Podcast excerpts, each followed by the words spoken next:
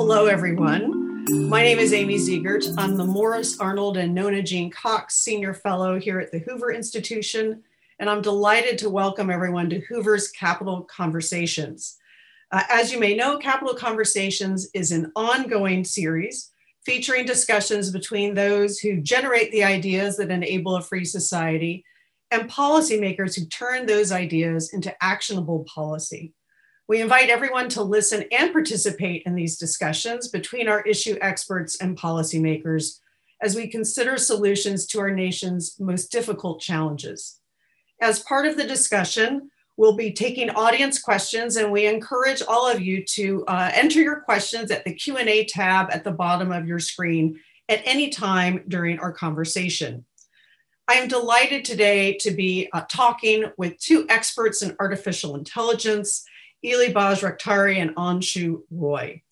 Ely is the executive director of the National Security Commission on Artificial Intelligence, a bipartisan commission that recently submitted its final report to Congress.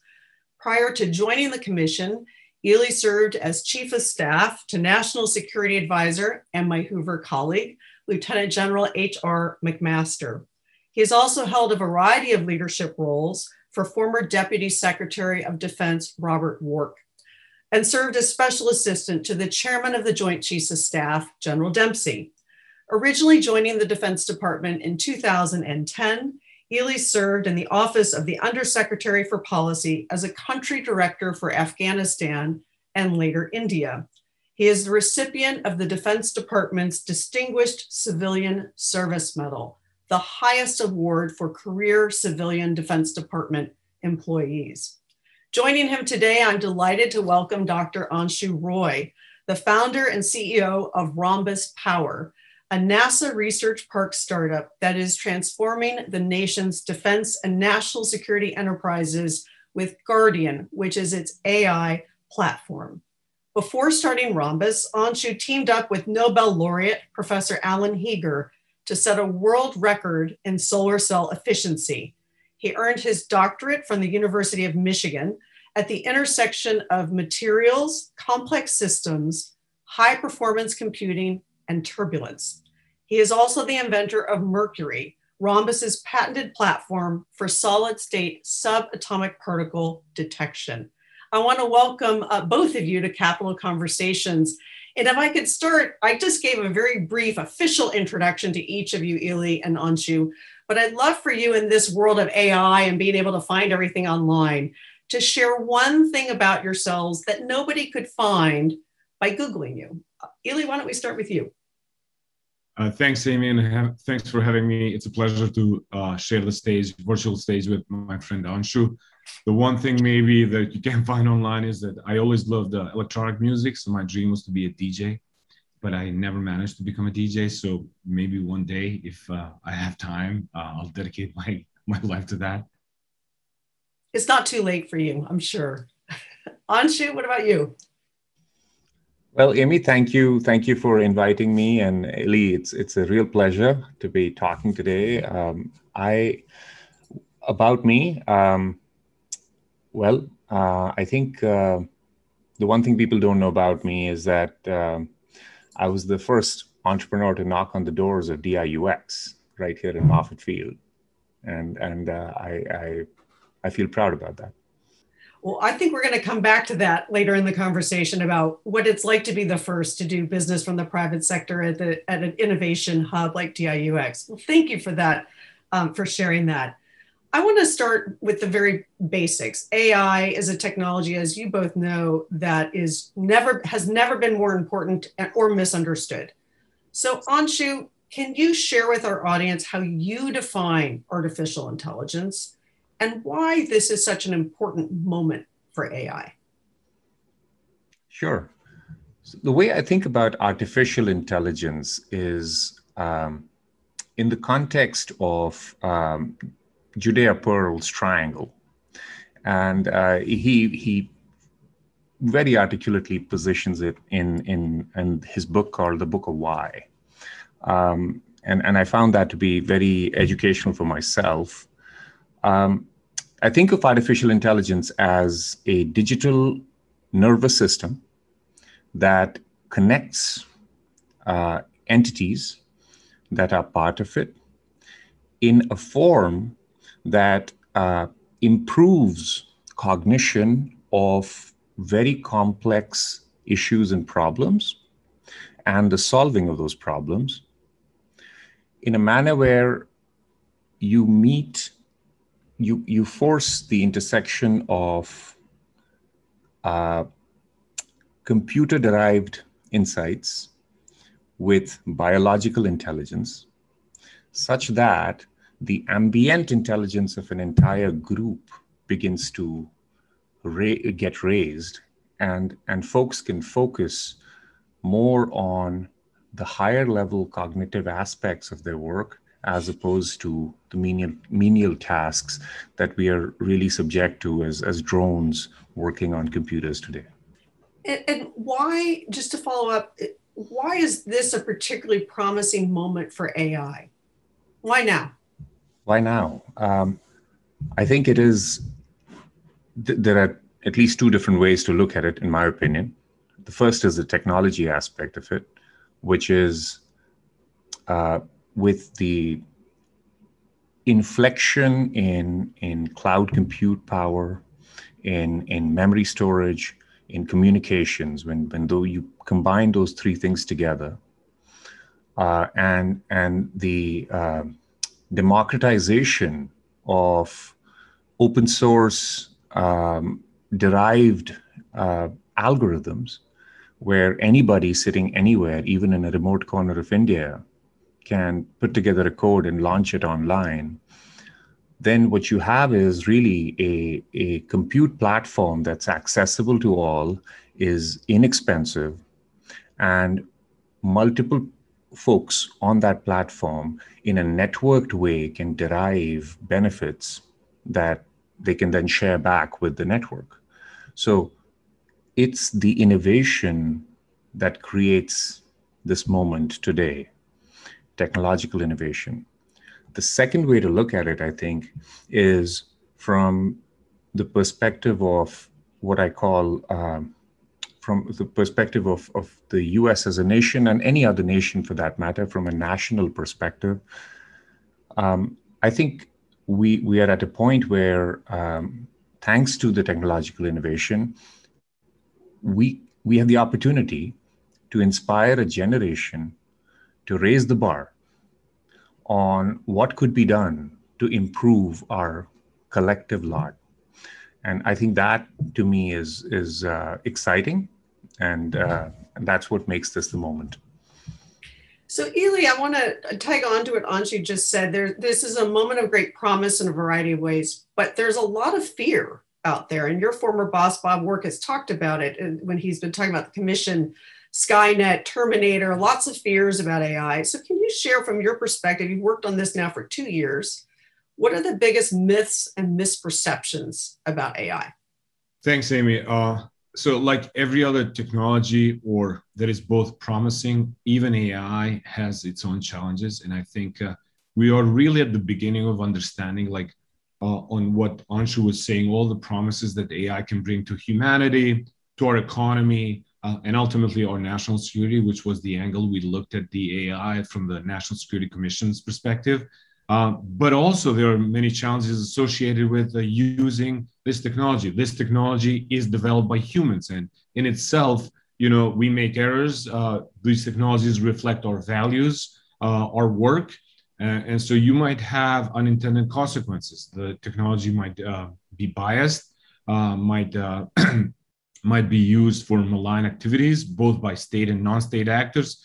And so, um, you know, the AI in, of, in of itself will not magically solve all the problems that we have. We as humans don't have ideas how to solve. Uh, AI instead will bring the power of high compute that Anshu was talking with techniques like machine learning, to solve problems faster than humans could on their own um, or find insights that uh, were not apparent to us as humans.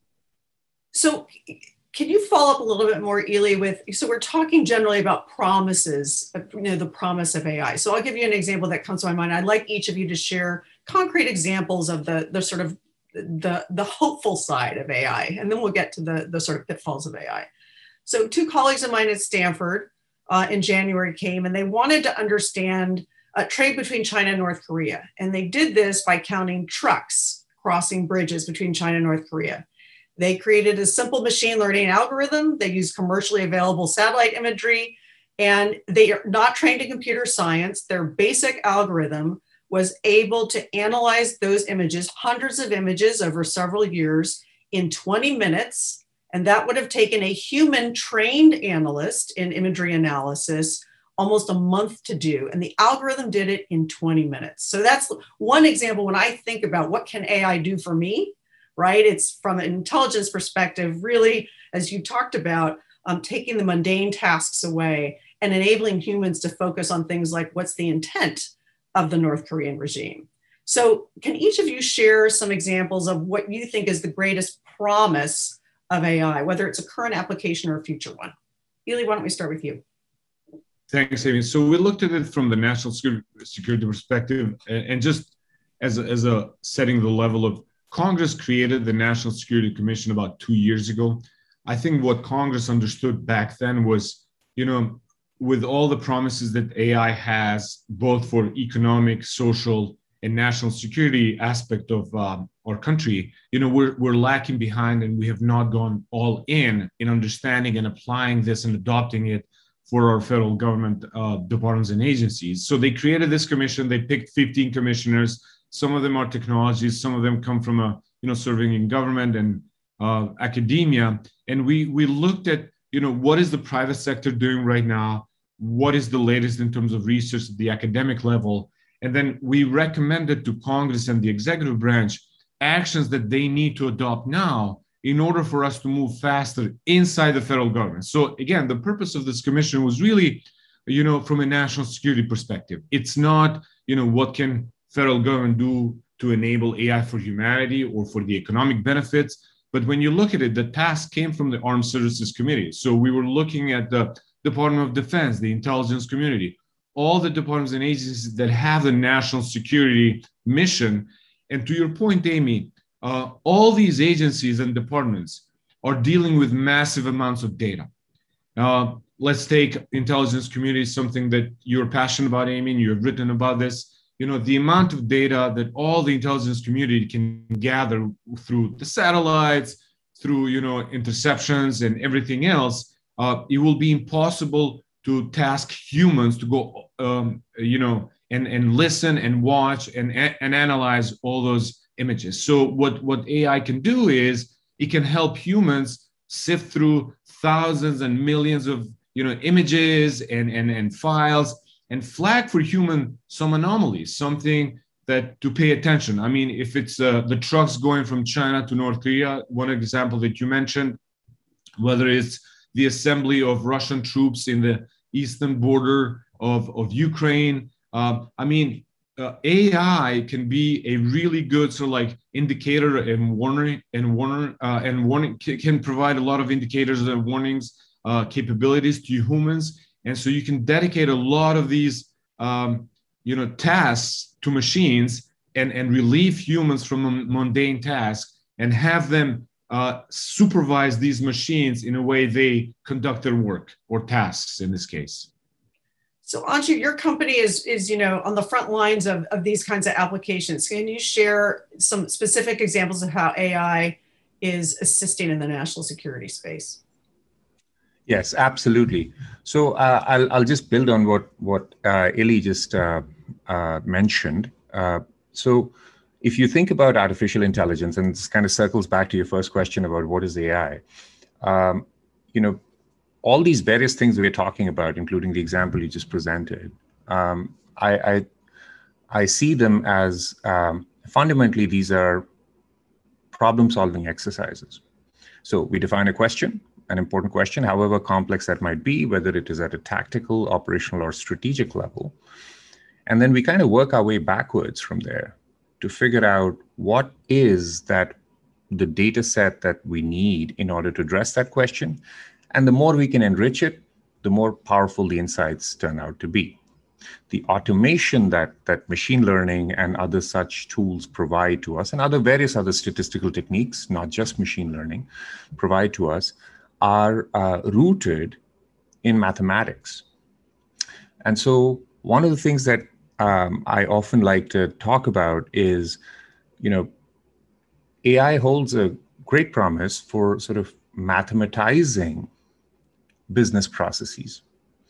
And, and that that's some that's an opportunity that I think uh, we uh, landed upon uh, several years ago, working with the Department of Defense and particularly the Air Force, uh, where we realized that uh, we can actually start at the very top, which is at the strategic level, all the way at the at the level of the chief of staff in this case, and and start to sort of work our way down all the way down to the action officers on the ground, the tactical level, and provide an integration in this enterprise with various levels of, shall we say, intelligence, indications, and warning tied to threats, but also tied to questions such as what moves the needle against the threat, how do we go by it, how do we actually ensure that we can do it quickly, and are we moving the needle? So if you think about that whole decision cycle and the implementation cycle,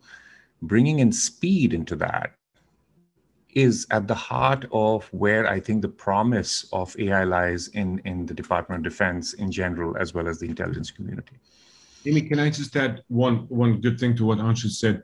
So in our final report, we look at exactly how can you separate these tasks within the department, the IC, and so we came up with like four categories, although, you know, like you can have multiple categories, but I think for the purposes of today's conversation, four categories are really uh, those tasks that, you know, AI can be applied to help DoD or IC. Number one is how can DoD or IC better prepare as institutions the admin side of the uh, task? For example, business processes, ta- you know, like travel uh, requirements, the timesheets, the all the like back office uh, so like tasks that a lot of like private sector companies now have been uh, moving to, towards automation dod and ic still struggles with that they still have human um, you know individuals really uh, doing these mundane tasks. The second piece is sensing and understanding. So as, as we discussed with this amount of data you need uh, machines that are capable to give you some kind of a sense and understanding of the environment of the landscape of movements etc the third category is what Anshu was also talking about is the, the decision making. You know, machines can provide leaders at all levels inside these institutions with options much, much faster than humans can. And then it will be up to the humans to decide what course of action they need to take. And then lastly, the way we execute missions. And this involves, you know, from movement of troops and logistics to executing some, uh, you know, missions in any part of the world. But I think machines can help sort of like prepare uh, all these institutions that have national security missions along these four categories because I think uh, and, you know it depends. Like some some institutions are much better on the on the on the business side of this. Some of them are still struggling. I know Anshu has had his uh, you know uh, experience in, in in trying to help the department in terms of logistics, which I think is a critical piece in in how you can save money by applying AI uh, towards a, such a critical uh, task for the for the military. Well, thanks for that. So, of course, we've talked about the promise of AI and what the US is doing, but the US is not alone in seeing the promise of AI in intelligence and defense. And Ilya, your commission spent a lot of time looking at the AI competition with China and really got below the headlines to look at six parts of the AI competition with China. So, can you share that, that sort of analysis and where we're ahead and where we're not ahead? Thanks, Amy. So, I think one of the purposes of the commission was really to do an assessment of where we are versus uh, our key competitors. And here, really, I mean, we're talking about China because you know uh, China uh, has publicly announced that they they have a strategy. They're putting resources towards that. Uh, it's really a top-down driven, so like emphasis on how they see so like a, a, a range of technologies that they, they want to dominate, whether you know, they're saying 2025 or 2030. Uh, we looked at informally on, first of all, we, we wanted to understand what is AI. So uh, according to one of our commissioners, Andrew Moore, who was a professor at Carnegie Mellon and now is with Google Cloud, uh, he calls AI a constellation of, of six things. It's, it's a combination of hardware, algorithms, people, data, application, and integration. So if you if you have all of this, uh, you know, and if you're working along these six elements, then you will have that sort of like AI uh, that you can apply towards any mission set. And so when we informally analyze these six elements, um, we came to this kind of an informal conclusion that United States leads in three areas: hardware, and this is like the semiconductors piece, algorithms, because our companies are still at the forefront of producing the best algorithms in the world, and people, because our universities and our companies are still attracting some of the best and the brightest talent to come and study here, and ultimately they they contribute to our nation's uh, you know prosperity. Uh, China leads in three other elements: data, obviously for obvious reasons, applications because they're already using AI, uh, you know, as we see daily for the suppression of minorities, social control, etc. And then, uh, and then lastly, the, the integration piece. China has the lead in integrating all the elements of AI into um, into one piece, just because uh, you know their domestic political system is so different, and the and the civ mil fusion that exists over there allows for a better integration of how they use these kind of technologies uh, for dual purposes. So there's Anshu, did you want to jump in here?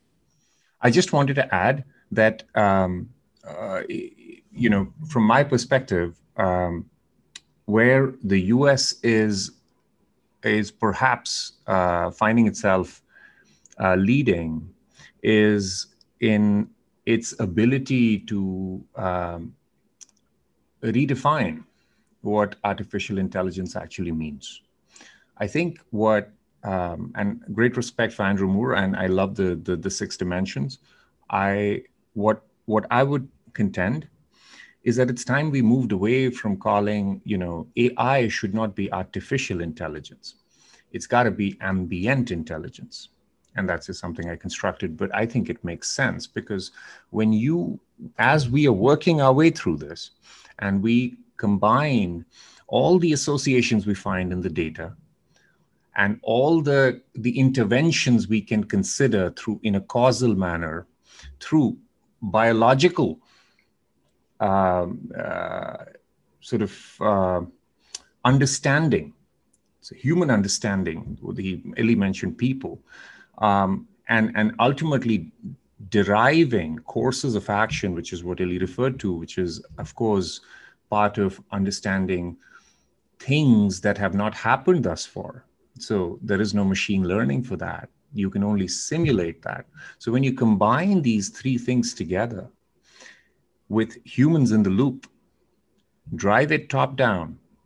And, and I think there are actual opportunities here, actual instances here that we are encountering where the US government is doing that, uh, especially in the Air Force. I think we are able to provide uh, this country with, with a leading edge um, in, in, con, in consistent with our value system.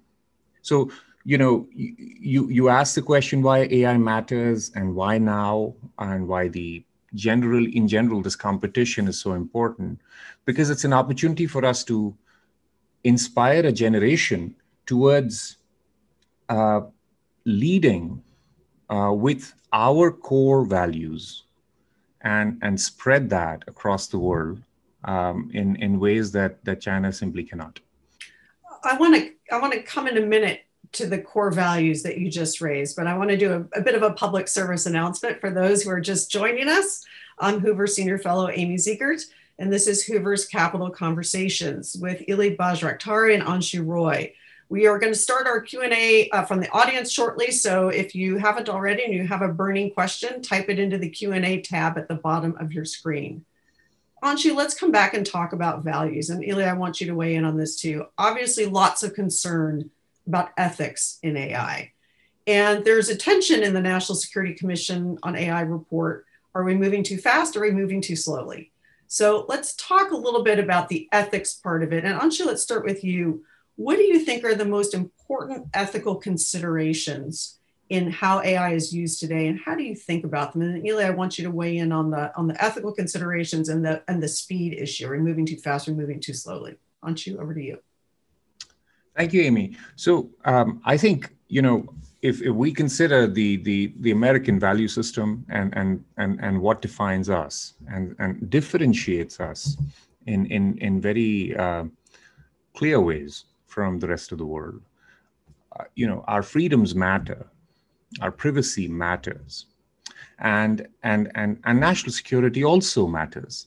So when we think about all of that and, and the balance around this, and and considering that we we we are a nation of laws and we will be for a long time to come hopefully um, there is there is a uh, question one must ask as to how can we use technology uh, to ensure those those particular uh, values are protected of freedom of privacy as well as the outcome which is security uh, on our side. And one of the things that we've enabled on our platform is is uh, what may sound very mundane, but it's called a data policy manager, and it's it's it's really something that uh, has has uh, gotten a lot of traction within the government because it it actually helps in ensuring uh, that folks who are uh, protecting certain kinds of information can be absolutely 100% confident that it will remain protected in particular ways,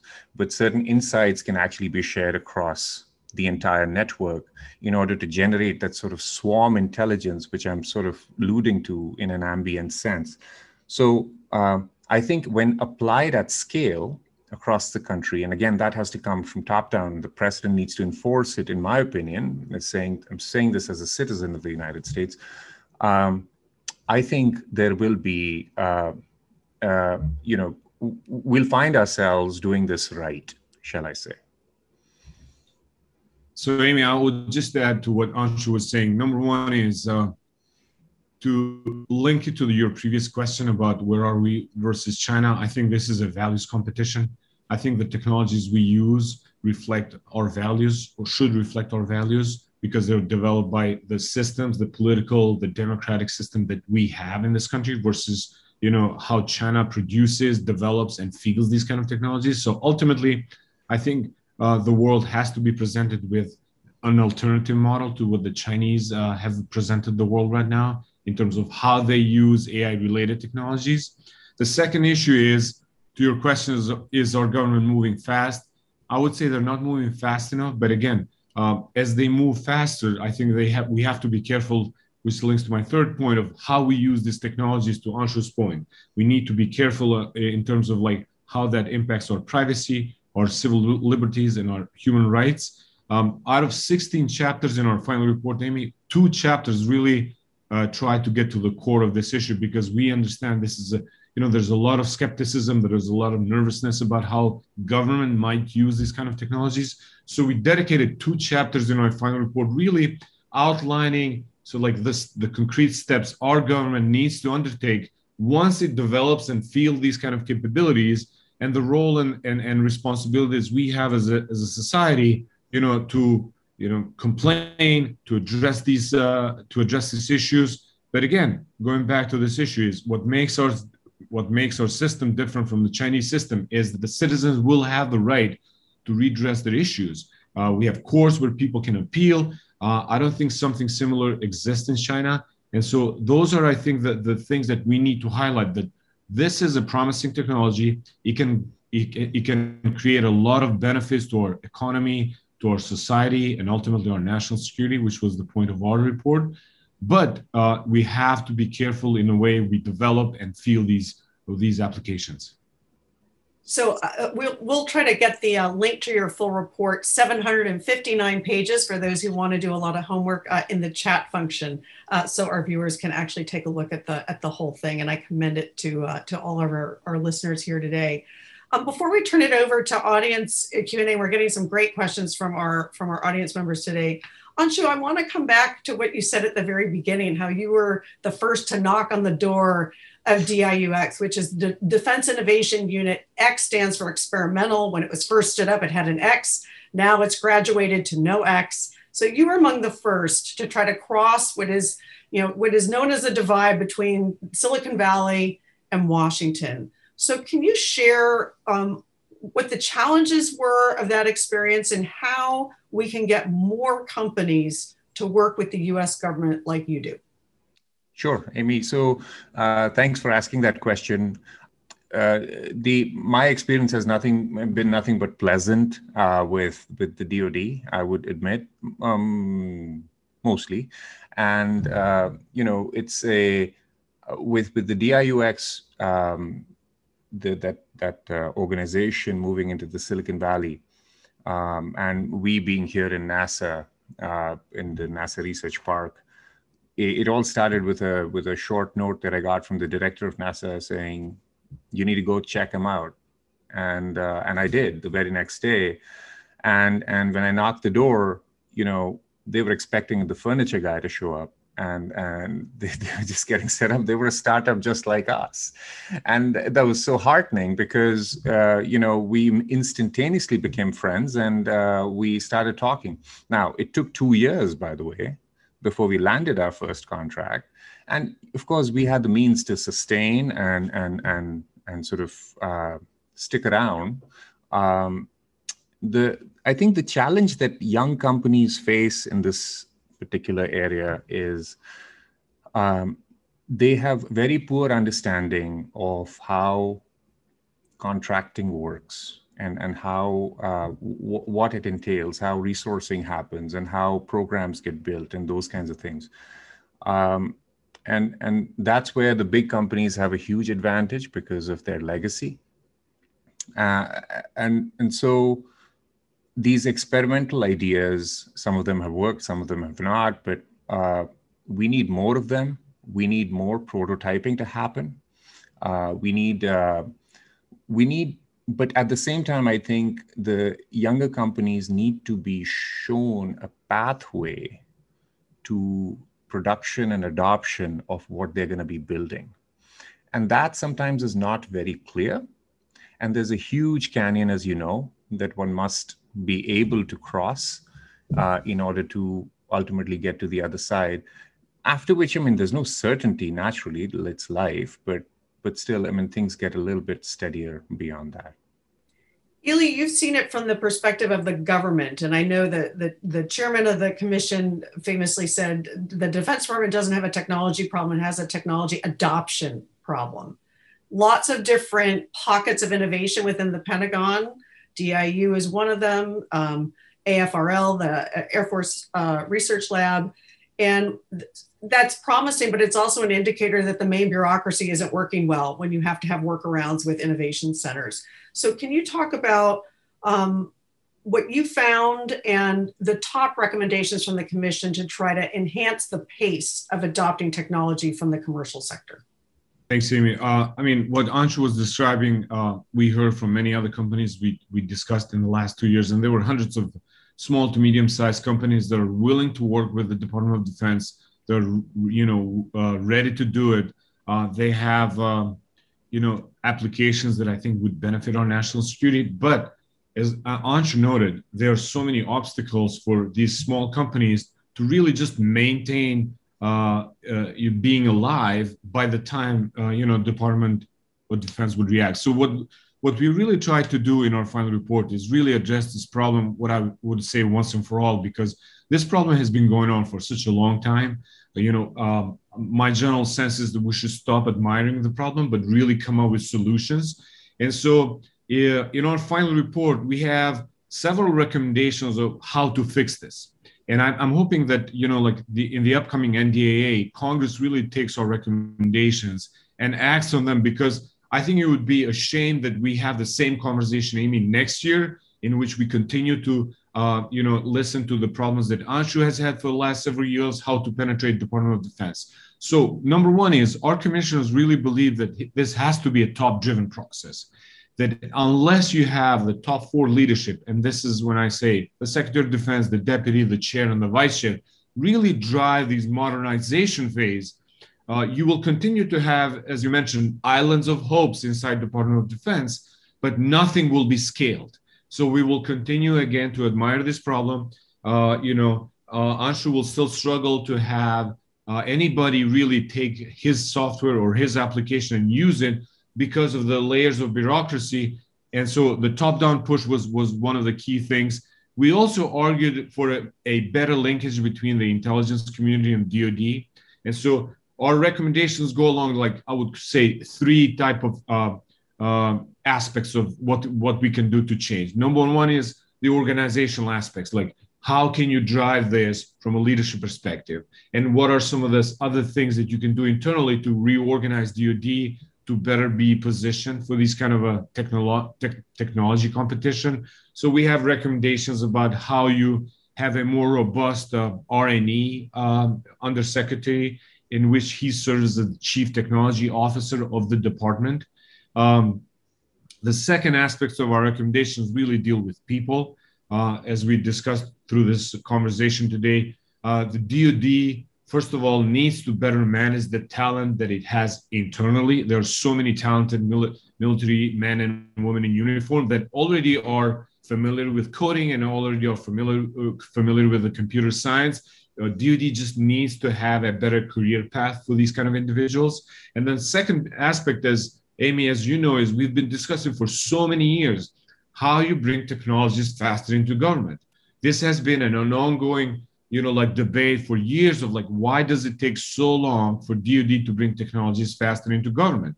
And so we have an interesting recommendation that I believe why did it took us so long to come up with this is creating a digital reserve corps for all the federal government. Military services, they all have the Reserve Corps.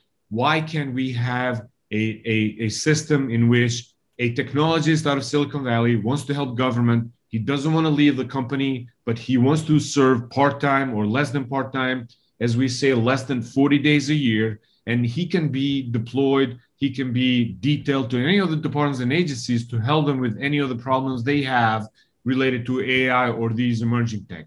And so that recommendation is now with the Hill. We have some indications that they, they might be sponsors, and I'm really hopeful that we really close this chapter once and for all of like how we bring these talented people inside the government to help, because this is the biggest barrier. Uh, our key advantage, as I mentioned earlier, are people. But unless you have pathways to bring these people faster, we will still continue in this like stovepipe environment in which we will we will have the same conversation a year from now on the same issue. And then lastly, resources. How departments, uh, how departments and agencies allocate resources toward modernization matters. You know, moving towards a, a cloud-based data, uh, you know, uh, platforms is not cheap, and so we have to move towards, you know, what the department calls it a legacy systems to a much more modernized, you know, AI-enabled uh, and we called it for a DoD AI ready by 2025, where everything operates in a seamless way.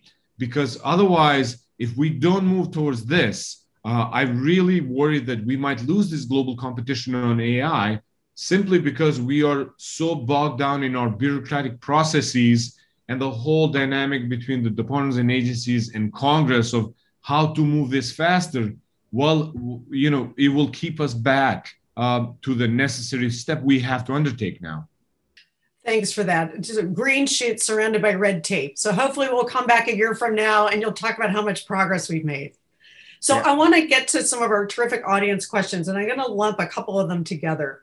So uh, uh Victor asked, and I'm going to add a question from William: Do bias detection programs in AI exist?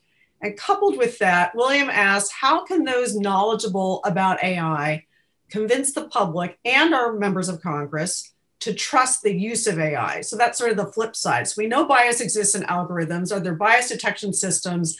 And how can we convince elected officials and others to trust AI, given that we hear a lot about the bias?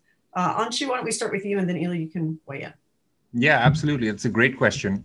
And yes, bias detection algorithms absolutely exist. And and when when biases creep into these algorithms, you know what I blame it to?